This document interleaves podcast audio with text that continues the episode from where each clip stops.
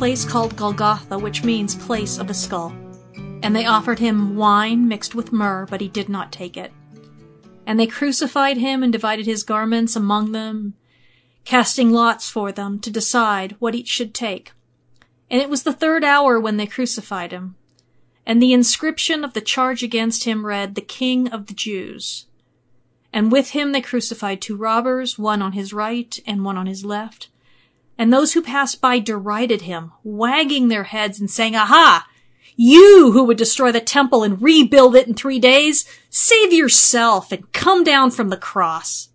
So also the chief priests with the scribes mocked him to one another, saying, He saved others. He can't save himself. Let the Christ, the King of Israel, come down now from the cross that we may see and believe. Those who were crucified with him also reviled him. Now, last week, when we talked about the uh, aftermath of the hearing in Pilate's court, uh, which he held in Jerusalem only during the festivals because he was otherwise never actually in Jerusalem but in Caesarea Maritima, um, you know, the subject of the Gospels changed for the first time. Yeshua, or you may call him Jesus, was no longer the main character because all the action has transferred to a few collective groups, all referred to as they. The soldiers, the crowds, the chief priests and scribes are all referred to as they, and they are doing all the talking and all the acting. Yeshua is portrayed as merely the direct object of their actions when he's even really mentioned at all. Now the focus right now is on the collective world of Jewish and Gentile forces coming together as a team to destroy the Son of Man. Yeshua will not speak again until verse 34 and no allies are mentioned until verse 40 when we discover that the women have not left his side. This is chapter 15 by the way.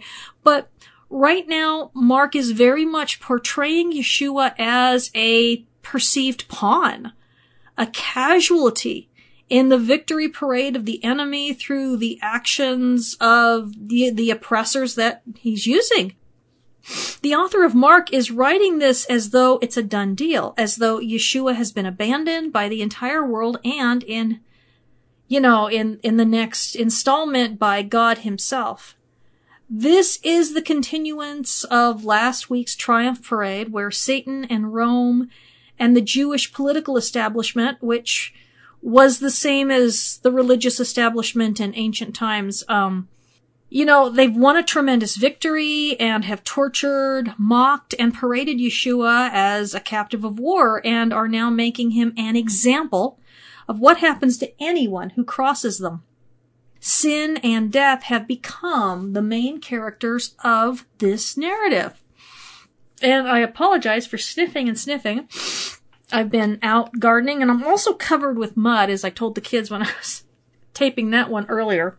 Um, anyway, I am Tyler Dawn Rosenquist and welcome to Character in Context, where I teach the historical and ancient sociological context of scripture with an eye to developing the character of the Messiah. If you prefer written material, I have six years worth of blog at theancientbridge.com as well as my six books available on Amazon including a four volume curriculum series dedicated to teaching scriptural context in a way that even kids can understand it called Context for Kids.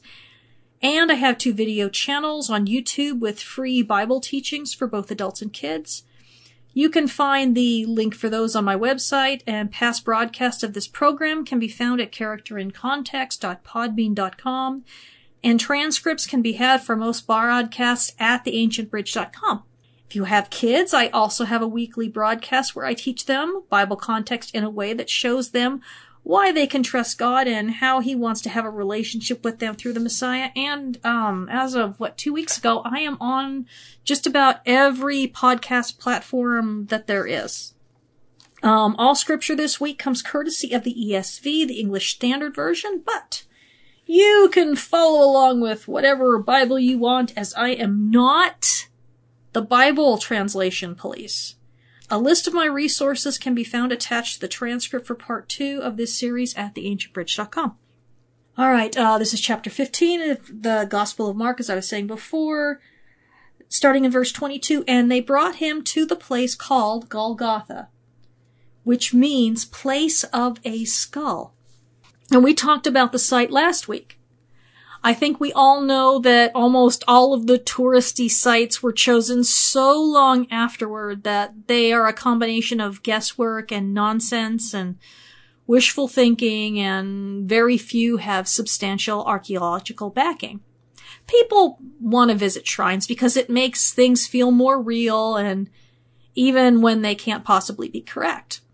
We uh, looked at Joan Taylor's work and her article Golgotha, a reconsideration of the evidence for the site of Jesus' crucifixion and burial, which is free online, and I will include that link again in this week's transcript.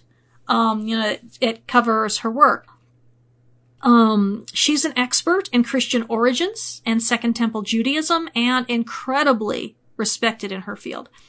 She presents evidence that according to the very early church, Golgotha was not a place, but a region outside the walls of first century, first century Jerusalem.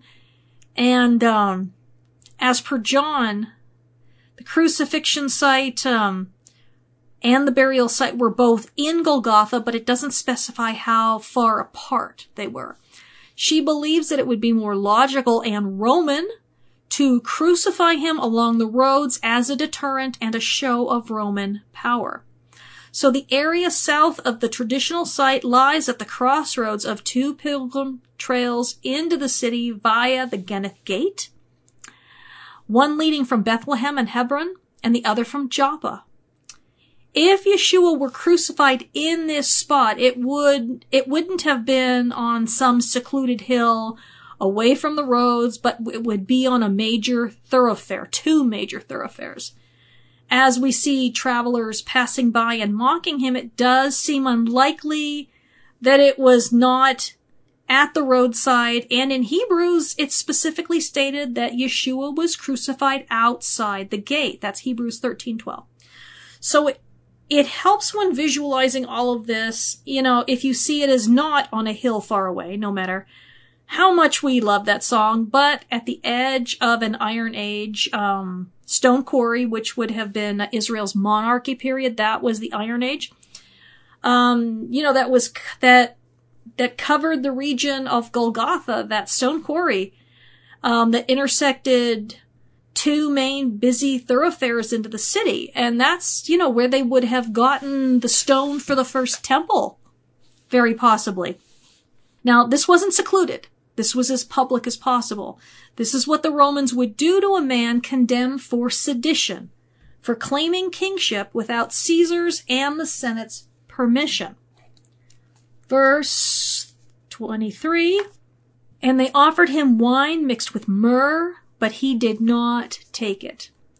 The only action Yeshua has taken since speaking to Pilate and then refusing to speak is the refusal of the myrrh infused wine. In Mark 14:25, Yeshua said that he would never touch wine again until he was in his Father's kingdom. And it wasn't time yet, so he refused it.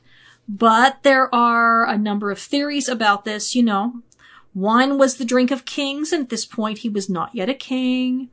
You know, I believe that he officially became a king not when he rose from the dead, but at the moment he overcame the enemy at his death. It was the ultimate surprise attack that the enemy never saw coming. Imagine if a king says to you, if you can fill this cup, then you can have whatever you want. And you look at the cup and they're on the table and it's about a pint. You think, sure, you can fill it. But what you don't know is there's a hole in the bottom of the cup, draining into a bottomless pit beneath the floor. And the moment you take the challenge, you have already lost because you cannot fill that cup. Not in a thousand years. That's what happened when Satan killed Yeshua. He poured every ounce of his power and authority into the bottomless pit of Yeshua's innocence in an unjust act. And it wasn't enough. Satan lost as soon as Yeshua's physical body failed. Um, the proof and vindication came three days later um, that the victory had already been won, despite no one noticing. You know, uh, Joah, Jonah went into the belly of the great fish guilty, whereas Yeshua was innocent. So let's talk about myrrh.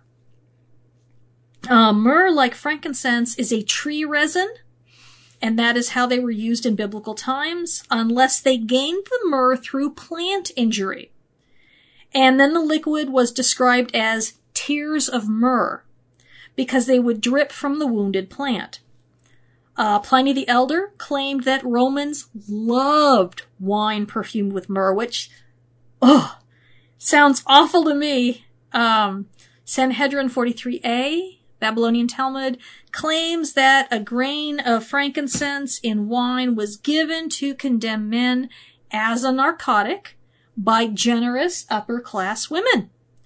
But with the Roman soldiers, the only reason I could see for them giving him a narcotic would be to ultimately draw out the torture.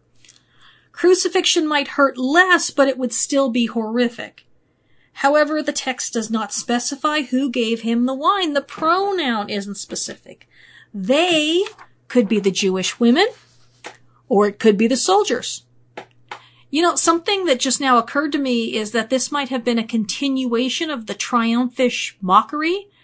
The mention of the myrrh, which upper class Romans wanted their wine to be perfumed with. Wine was known as the drink of kings, I already said that, and wine mixed with myrrh wasn't so much for common folk, who instead normally drank a vinegar water mixture, which is the sour wine he is offered later honestly, it's all guesswork, you know, what Mark is saying here. And, um, the reason we know it's, um, myrrh infused wine is because of a Greek phrase that I am not even going to try and pronounce, but I have it in the transcript. And the reason we know it's different than the sour wine offered later is because again, we have that specific cultural reference, that specific word that meant sour wine. Um, um, but re- Yeshua refuses the wine for unnamed reasons. And so, yeah, again, speculation abounds. Was it because he had refused to drink wine until he came into his kingdom? Or did he refuse to drink wine because he, he foreknew that the women would try to deaden his pain and he knew that he had to drink and experience the full cup? The cup that he kept telling his disciples that he had to drink? A drugged Messiah on the cross might make us feel better, but it would seem to be counterproductive. No shortcuts to salvation. Verse 24. And they crucified him and divided his garments among them, casting lots for them to decide what each should take. It was uh, the job of four men. Four men would oversee crucifixions, and they would guard the bodies until they were dead so that no one would come to free them. This would be the they who crucified, divided, cast lots, and, and took from him. Again, it's like this story isn't even about Yeshua at all, but instead about the world's response to him. It's really chilling you know, when you read it this way, you know, we've gone through 14 chapters where it was all about Yeshua.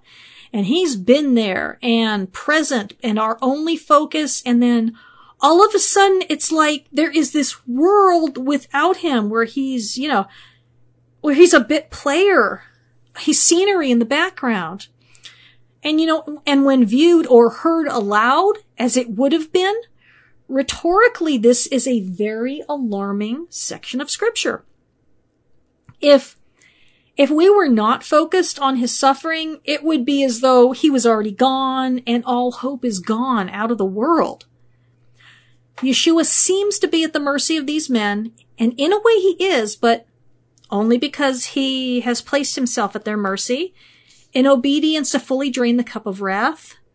You know, his garments, which were famous for healing those who touch them and that's in uh, Mark 5, 27 through 31, and uh, 6, 56. The woman with the issue of blood, and. Oh, why can't I remember the other one? Oh well, doesn't matter. Um, anyway, they were now treated as, you know, his, these garments are treated, treated as cheap commodities by the soldiers who had stripped him naked before nailing him to the cross. It's like a bunch of kids playing with their father's valuable coin collection, having no clue their value. and spending them on the ice cream man, okay? And it isn't that the clothing healed, you know, on its own or, or was intrinsically valuable. You know, don't get me wrong. I'm not talking about magic here. But they are absolutely clueless as to what they're involved in as they go about business as usual. Um, we will cover the fulfillment of Psalm 22:18 at the end because there is so much in this section that applies to that entire psalm. And I don't want you to think that this is unusual or that they saw themselves as thieves because this, you know, because this was somehow out of the ordinary.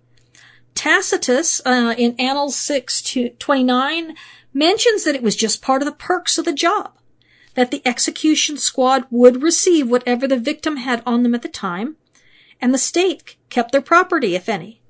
In the Babylonian Talmud 48b, oh, I didn't put in the tractate. Ah, I don't know which one. It's probably Sanhedrin. I will have to put that in into the. Dang, what the heck? Um, put that in the transcript. There is, anyway, there's this big long debate over who gets what belonged to the executed man. And it, and it made me, you know, want to rip my eyeballs out with a fork. You know, I just, you know, I hate nitpicking and all the legal wranglings. I would have made the worst lawyer ever. It's like, can't we just be loving and give the stuff to his family? Okay? But they didn't ask me, you know, heck, you know, likely they would be horrified that I'm teaching at all because during the Talmudic era, women were considered to be good for very little other than serving men and having babies. And I'm not good at having babies, so, you know, there's that. I wouldn't be all that useful. Anyway, I want to cover a controversy that really shouldn't be a controversy at all.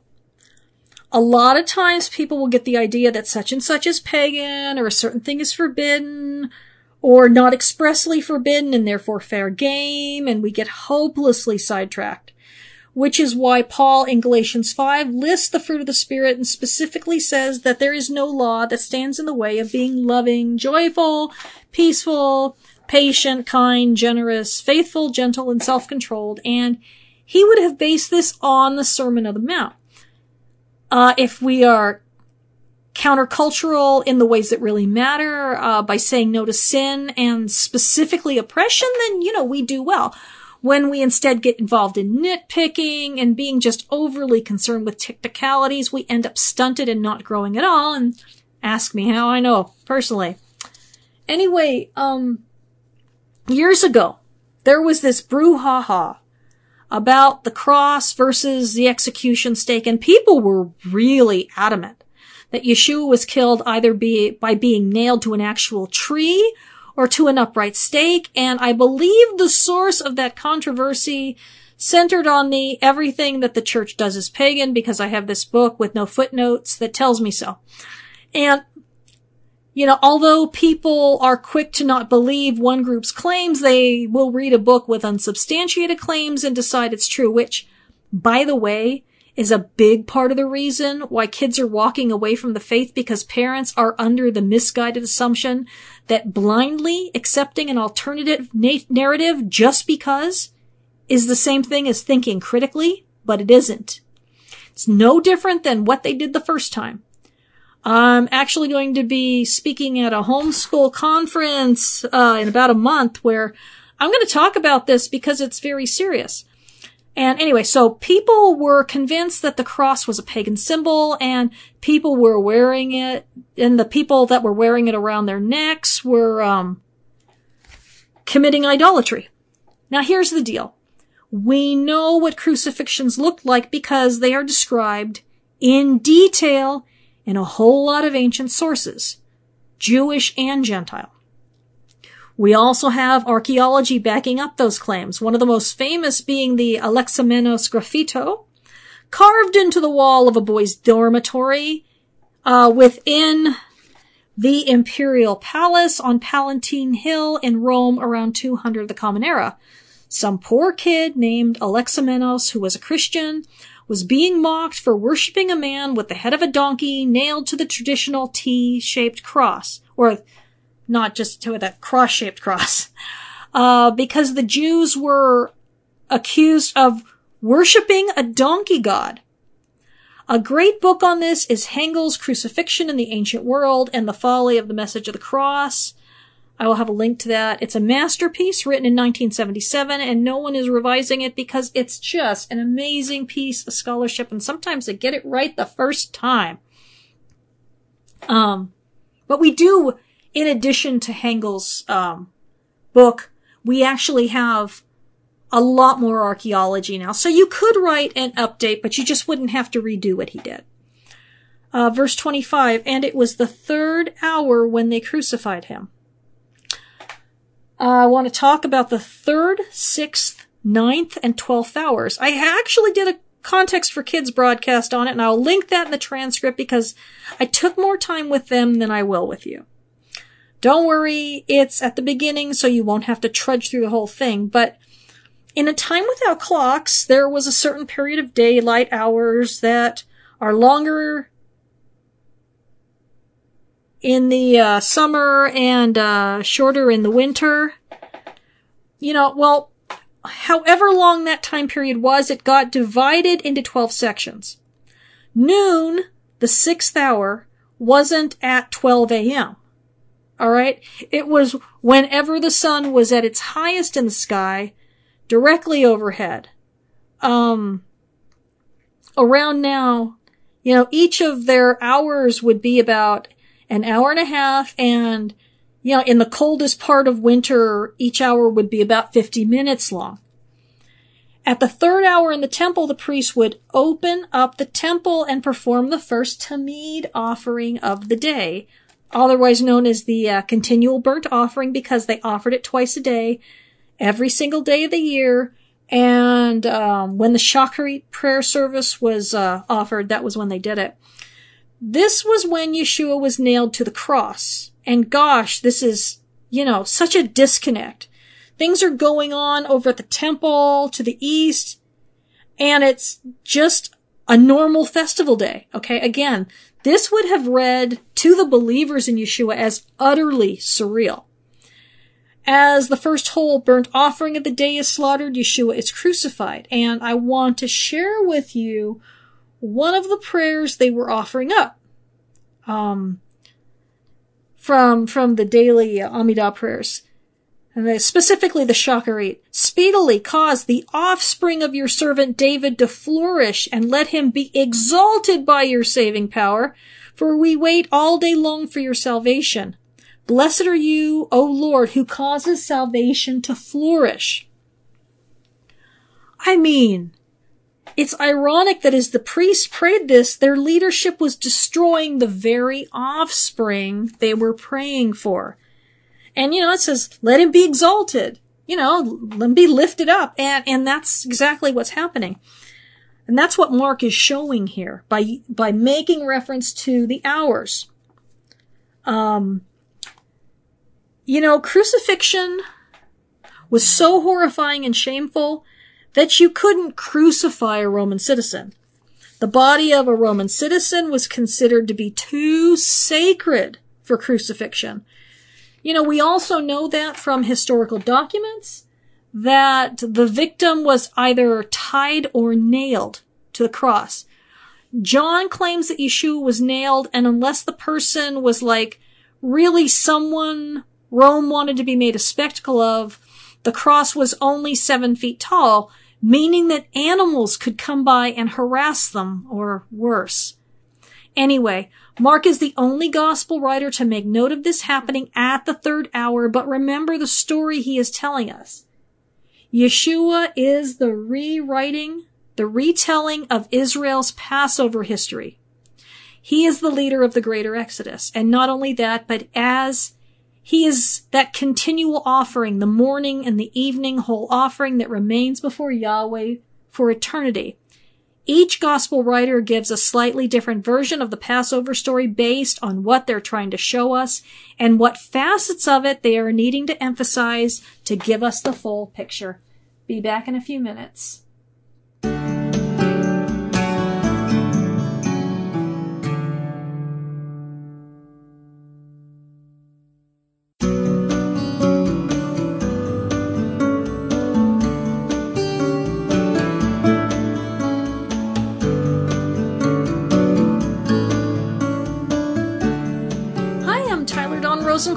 Welcome back to the second half of character and context. And this week we're we're in Mark 15, which is always a very difficult section to be in, and and things have really changed um, once we got to 15. Uh, Yeshua is has gone from being the main character um, of his own biography to being window dressing, um, you know, a prop for what the world, you know, what the world is doing has moved into, into the front of the action and, uh, they, the world, the different groups of the world, they are now the subject of the entire narrative. Yeshua is not doing anything. He's not saying anything. Um, it's like he's already gone and we're experiencing, you know, the cruelty of a world without Yeshua. And we talked about, um, we've been talking about the hours. We'll talk about those, um, more as we, as we continue through the, um, the chapter. Let's, um, start up again in verse 26. And the inscription of the charge against him read, King of the Jews. This is the fifth mention of the phrase King of the Jews. The first three were from Pilate, and the fourth when the soldiers were carrying out the mock triumph. Um, this would have been a wooden board, whitened with chalk, and the charges written over that in ink. And the title, of course, is Roman. King of the Jews is a Roman title and not a Jewish title. This was Herod the Great's title. A title withheld from his sons, actually, who were just um, tetrarchs and ethnarchs.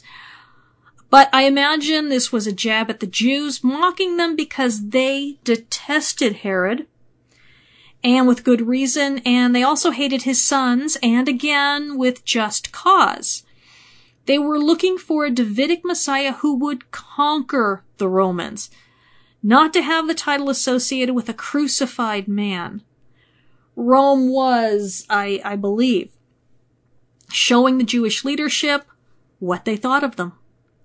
Simon Bar Giora, um, who you can read about in Josephus's Wars of the Jews, was one of the ruthless leaders of the revolt against Rome in the years leading up to the destruction of the temple and much of Jerusalem. He was captured, forced to walk in the triumph of Titus, who, you know, he was judged to be a rebel and a traitor and was executed in Rome. He, uh, he was actually thrown down from a great height and had been mockingly labeled the king of the Jews as well. Um, you know, this of course is later, but, you know, but, you know, he did have it coming. He was horrific. Horrifically brutal. Um, all of the leaders were all of the leaders of the uh, the revolt who uh, were in the city just destroying the, the Jewish citizens. Um, yeah, innocent citizens of Jerusalem. They just they they slaughtered them and starved them and refused to allow them to leave, and just it was horrifying. Um, you know the the citizens of Jerusalem who thought that they were being saved by these rebels would have been better off ruled by the Romans. Uh, verse 27. And with him they crucified two robbers, one on his right and one on his left. First of all, I want you to remember that this gospel would have been read in one sitting. It would have been like going to a movie for these folks. And it takes about two hours to read this. They would have been hanging on every word, and so all of it would be fresh in their memory and when they heard that the two robbers were on his right and left, they would have gasped because they'd be remembering the quest, the request of uh, John and James back in chapter 10 when they asked to be able to sit at his right and left when they, when he would come into his kingdom. Um, when they were obviously still thinking that he was going to be the type of Davidic Messiah that they wanted was teaching the kids about expectations today, and this was a big expectation. Uh, they thought they had it figured out. So here, instead of James and John, two robbers were judged more worthy to be there at the inauguration of Yeshua's kingdom. And the word for robbers here is lestes, um, and that is the word used for the social bandit, Robin Hood types who were, were harassing the wealthy in those days and all the way up to the first revolt, um, which took place between 66 and 70 of the Common Era. You know, truth be told, with the timing, they were quite probably associates of Barabbas, um, who hadn't been popular enough to have anyone hollering for their release. Lestes is also the word used against the chief priests when Yeshua clears out the sellers and the money changers. Lestes were quite popular with the disgruntled and oppressed population, but they were still nothing but criminals. Uh, verse 29 and those who passed by derided him, wagging their heads and saying, Aha! You who would destroy the temple and rebuild it in three days. And now we have another group of they. And this time it's, you know, it's not the soldiers or possibly the women who were um, giving Yeshua narcotic wine. Uh, but it's the people walking by on the two roads headed into Jerusalem from Bethlehem and Joppa, coming in for the day's festivities. The word for derided is blasphemo, which is interesting because that was the formal charge from the high priest in formal hearing, you know, when all was said and done that he deserved death for the sin of blasphemy. But here's the deal. Yeshua was convicted of blasphemy not for the charges of dem- temple desecration because they couldn't make that stick, but because he had dared to tell the high priest that they would see him coming in the clouds, which was judgment language, and to stand in judgment of Israel's leaders in those days was just as tantamount to blasphemy as speaking against the temple. These people knew who he was and they were aware of the original charges, so this wasn't just speculation on their parts. I honestly doubt that the chief priest could have arrested him in the first place if the gossip wasn't already over town. Um, of course, we don't know who started it because that was spoken privately to his followers back in chapter 13. So when Judas sold him over to the chief priest, did he share this with them? And I know what was said in John chapter 2, but Mark was the very first gospel, more of a theological, you know, biography by, you know, a long shot. And John is very esoteric, heavily theological document that has to be read as such. There are entirely different genres of literature. What they do is tell the truth, but in different ways, which is exactly how people communicated in those days. When telling the stories of Yeshua, who was too complex for a basic modern history and too theological for a straight up Greco-Roman biology and too real, too tangible and present for a no-holds-barred midrashic uh, uh, treatise, they needed to be creative in terms that the original audience could grasp and appreciate. Remember, it was written for our benefit, but it was written to them from within their specific cultural milieu, okay? And all that is to say that I am not going to take what John said into this because Mark's audience would be unaware of it. So, somehow they knew about the original charges, or at least the original claims. You know, in John, all that was claimed was that Yeshua said he would raise up the temple in three days, not that he would destroy it. It was more like a, a dare for them to destroy, you know, the temple. But of course, you know, he was talking about his body and they believed that he was claiming to be able to rebuild a fallen temple in three days. So even if we do consider John, it isn't the same thing at all. Someone's been feeding the crowd with insider information entirely out of context, which, of course, isn't that big of a transgression when you're already crucifying a man whose only crime seems to be infuriating the Jerusalem elites. It would not be unheard of for those who were seeking his arrest to have been seeding the festival attendees with rumors all along the roads into town. One more thing. This is our third incident of group mocking. The first was at the high priest's home. The second was the work of Pilate's soldiers. And now the people passing by are heaping abuse onto him as he's dying, reminiscent of Psalm 22, 7. All who see me mock me, they make mouths at me, they wag their heads. And Psalm 109, 25. I am an object of scorn to my accusers. When they see me, they wag their heads. And although it might seem horrifically barbaric that families headed to the Passover festival, you know, that they're mocking someone who's suffering so horribly, but we aren't that far removed from it at all. It's very easy to create a hardened populace and, you know, we already enjoy watching videos of people getting hurt. People who are used to violence and especially within the context of an honor shame society where a shamed person becomes less than human in the eyes of the crowd and therefore, you know, deserving of abuse. Yeshua had gone from the top of the heap, potential messianic savior, hopeful destroyer of Rome, miracle worker and prophet, to the lowest of the low and literally overnight. That's how that kind of society worked and it was incredibly fickle.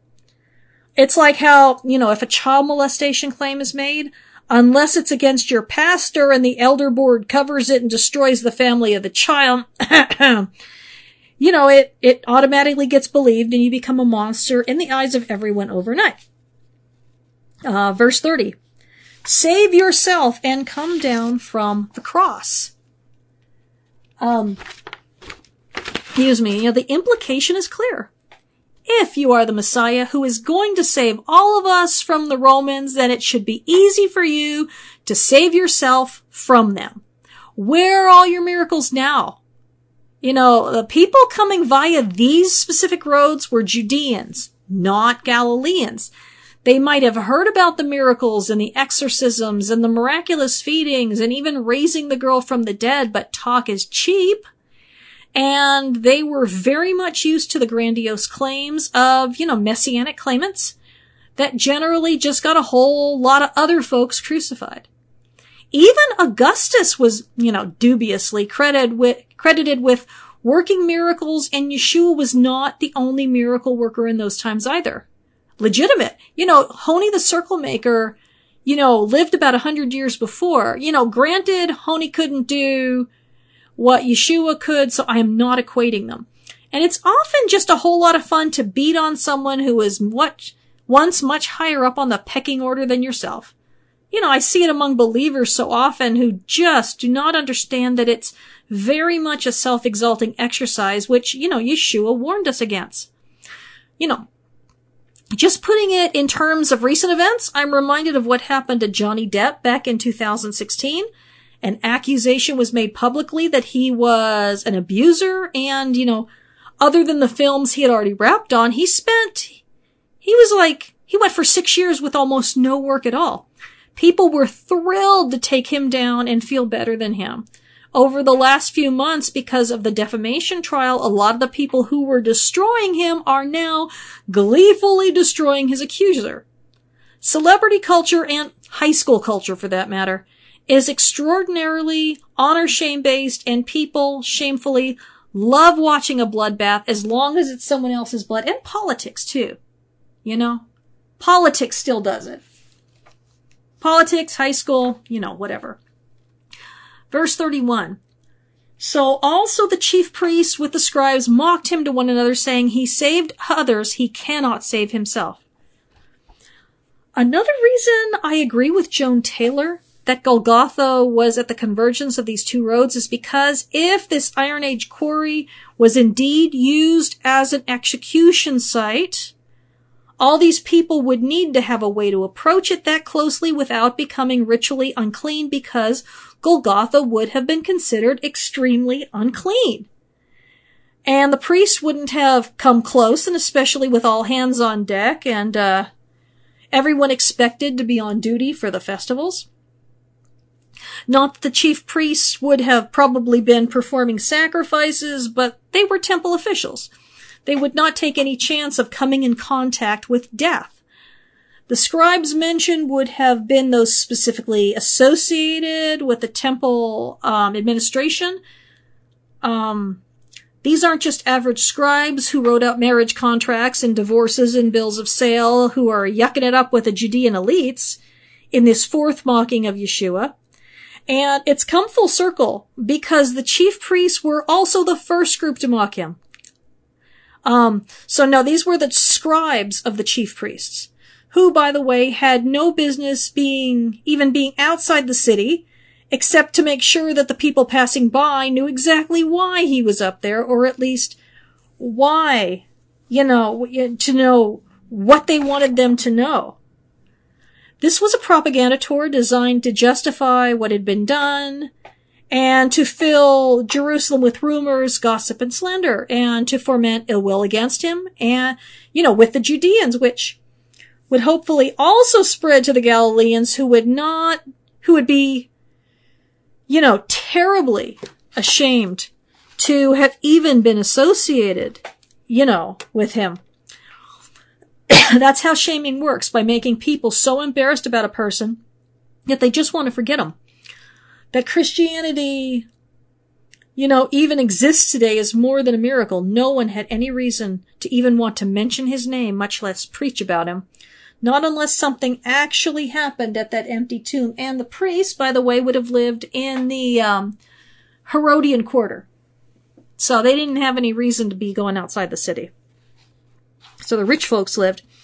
But you know, it's, it's, it's easy to skip over the irony here. What did they say about him? He saved others. He cannot save himself. So, if they are confessing and acknowledging that he did indeed save others you know, and they're, and they're doing more than that. It's a prophetic statement that he indeed cannot save himself because if he does, then he cannot save others. They don't get it, but we get it.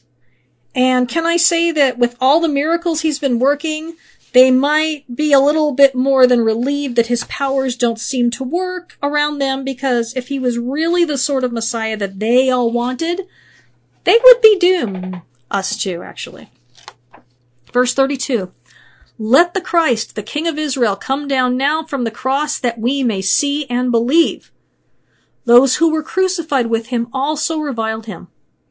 So, in the last verse, they acknowledge his miracles, but now they're saying that they don't matter because if he doesn't do something for them all to see right now, they were all meaningless. Um, I'm going to state this another way. If he doesn't come down off the cross to entertain them right now, then the works that God did through him are irrelevant. How is this any different than Mark 8, 13, 11 through 13, directly after the feeding of the 4,000? The Pharisees came and began to argue with him, seeking from him a sign from heaven to test him, and he sighed deeply in his spirit and said, Why does this generation seek a sign? Truly I say to you, no sign will be given to this generation. And he left them, got into the boat again, and went to the other side. As it was in Mark 8, no sign will be performed for them. There's no great mystery here. If someone wants to believe a thing, no matter how ridiculous, no proof is enough to sway them away. And conversely, if someone doesn't want to believe something, no matter how credible, no proof is enough to overcome it. All right?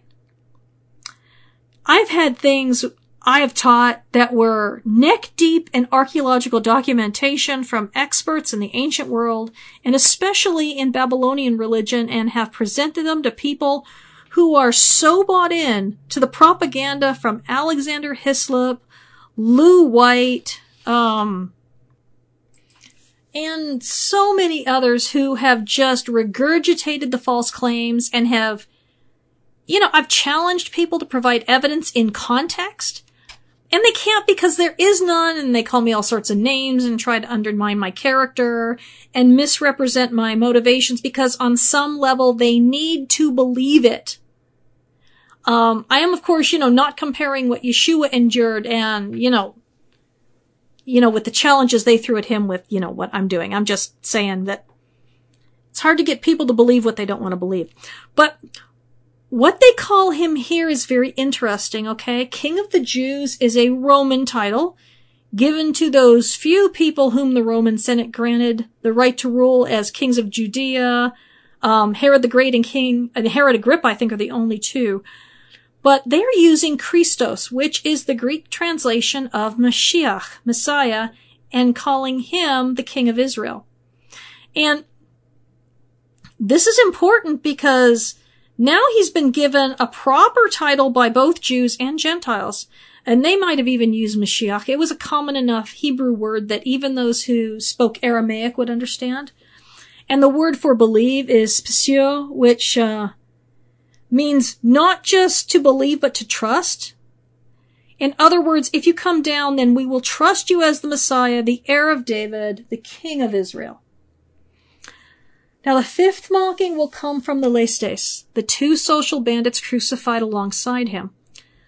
They were quite possibly even allied with Barabbas, but not as popular. They would have been incredibly impo- opposed to the idea of a Messiah who embraced the Gentiles and who was nonviolent and preached forgiveness, turning the other cheek, etc.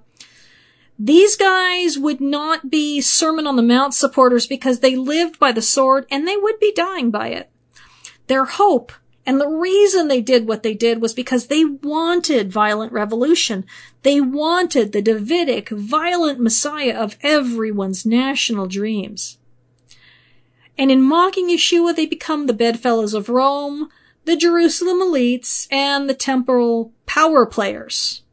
You know, strange bedfellows, right? Yeshua is absolutely abandoned now, as far as we know, at this moment in the narrative. Everyone except for the Romans wanted a real Messiah who would slaughter the Romans, not just another messianic wannabe who would be killed by the Romans. They were all glad to be rid of him now that it was clear that he was never going to be what they wanted. If it had gone on any longer, the streets might be lined with the hanging bodies of his crucified followers and anyone else unlucky enough to get caught up in Roman anger. Um, and our next uh, one, we're going to talk about um, not our next broadcast, but the next um, session on Mark, which will probably be in a few weeks. Um, we're going to talk about the theme of the cosmic upheavals at Yeshua's death. So if you've ever wondered about the earthquake and the grave splitting open and the temple veil tearing and, and what it all meant, what it was meant to communicate, um, yeah, we're going to look at that from um, their apocalyptic point of view and how um, what it would have communicated to them. But I'm gonna do. I don't know how many weeks the series is gonna last, but I really need to talk to parents and just adults in general about um, the struggles our kids are having with gender confusion and how we are contributing to it, and especially in religious settings where we tell boys that there is a certain way for them that they have to be or they're not a real boy. And the same thing with girls and, you know, not, boys aren't all made the same and girls aren't all made the same. And there are girls who are legitimately more boyish and there are boys who are legitimately more girlish. And when we tell them if they don't toughen up or, uh, lighten up or whatever, uh, they're going to be gay. And so we leave them no room to be the unique of individuals. And, and you parents know kids are born with specific personalities. Okay. My kids, you know, what you see now is pretty much what you saw when they were born, just a lot bigger and, but when we're telling boys and girls that when we're forcing hardcore gender roles on them, that we are precluding the work of God in their life to perhaps be making them into certain kinds of unique individuals who have to do a specific job. And when we shame them out of it, and when we tell them that, um, when we tell them that they can't be who God made them to be, yeah, they get confused. Yeah, they're going to look for a support group yeah, they're going to look for people who are also confused like them, who don't fit in, who don't fit the mold. And if those are the people who are transgender and gay and whatever, then we've really left them with no stable foundation for being who they are and they're at war with themselves and this is how it But we're going to talk about that next week. Um, see you then.